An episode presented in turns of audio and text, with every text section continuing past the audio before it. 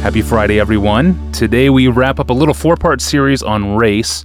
Uh, Pastor John, you've been talking about race in America over the last 50 years, and often you speak with serious appreciation and even admiration for Martin Luther King Jr.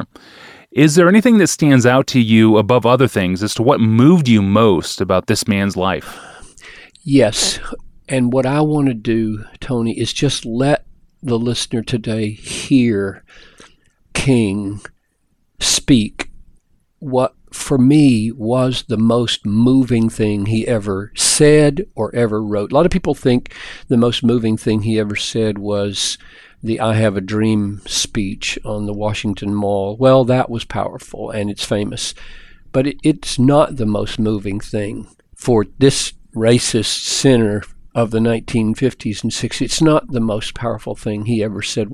The most powerful thing he ever wrote were I'll read the I'll read this paragraph from letters uh, a letter from a, a Birmingham jail. He, he wrote this 1963, April 16.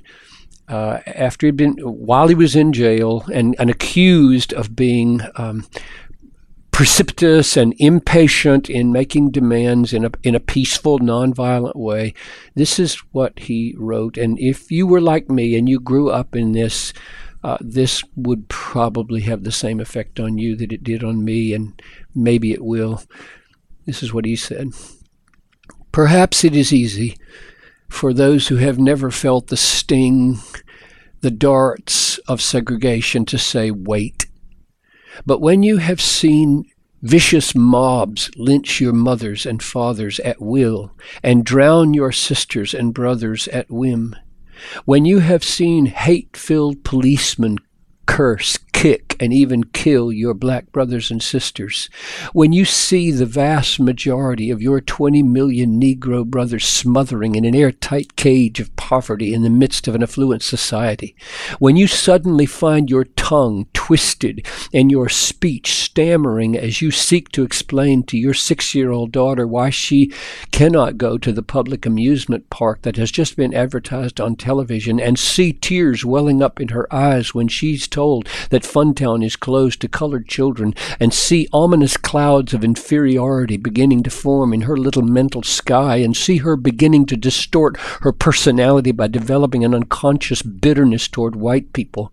When you have to concoct an answer for a five year old son who's asking, Daddy, why do white people treat colored people so mean? When you take a cross country di- drive and find it necessary to sleep night after night in the uncomfortable corners of your automobile because no motel will accept you. When you are humiliated day in and day out by nagging signs reading white and colored, when your first name becomes nigger, your middle name becomes boy, however old you are, your last name becomes John, and your wife and mother are never given the respected title Mrs., when you are harried by day and haunted by night, by the fact that you are a Negro, living constantly at tiptoe stance, never quite knowing what to expect next, and are plagued with inner fears and outer resentments, when you are ever fighting a degenerating sense of nobodiness, then, then you will understand why we find it difficult to wait. There comes a time when the cup of endurance runs over and men are no longer willing to be plunged into the abyss of despair. I hope, sirs, you can understand our legitimate and unavoidable impatience. So, that kind of writing landed on me late, very late, not when it needed to, but when it did, uh, my sense of the historic significance of Martin Luther King has never gone down because he didn't. It's really quite a matter of, of indifference whether King was a biblical evangelical or whether he was morally upright. The, the issue here is did he rescue America from two things? One, the injustices that he just described with painful accuracy according to my life and experience, and two, from a conflagration that had another strategy, namely of of violence been pursued would have caused this country to go up in flames, a kind of second civil war. I really do believe he, he rest, God used him to rescue us on both counts. In other words, the civil rights successes were largely owing to his voice, and the prevention of a worse kind of reaction through violence was prevented. So I would encourage people to get a copy of letter uh, from a Birmingham jail and read the whole thing. If that was moving to them as it is to me, then my guess is the whole thing could be life changing.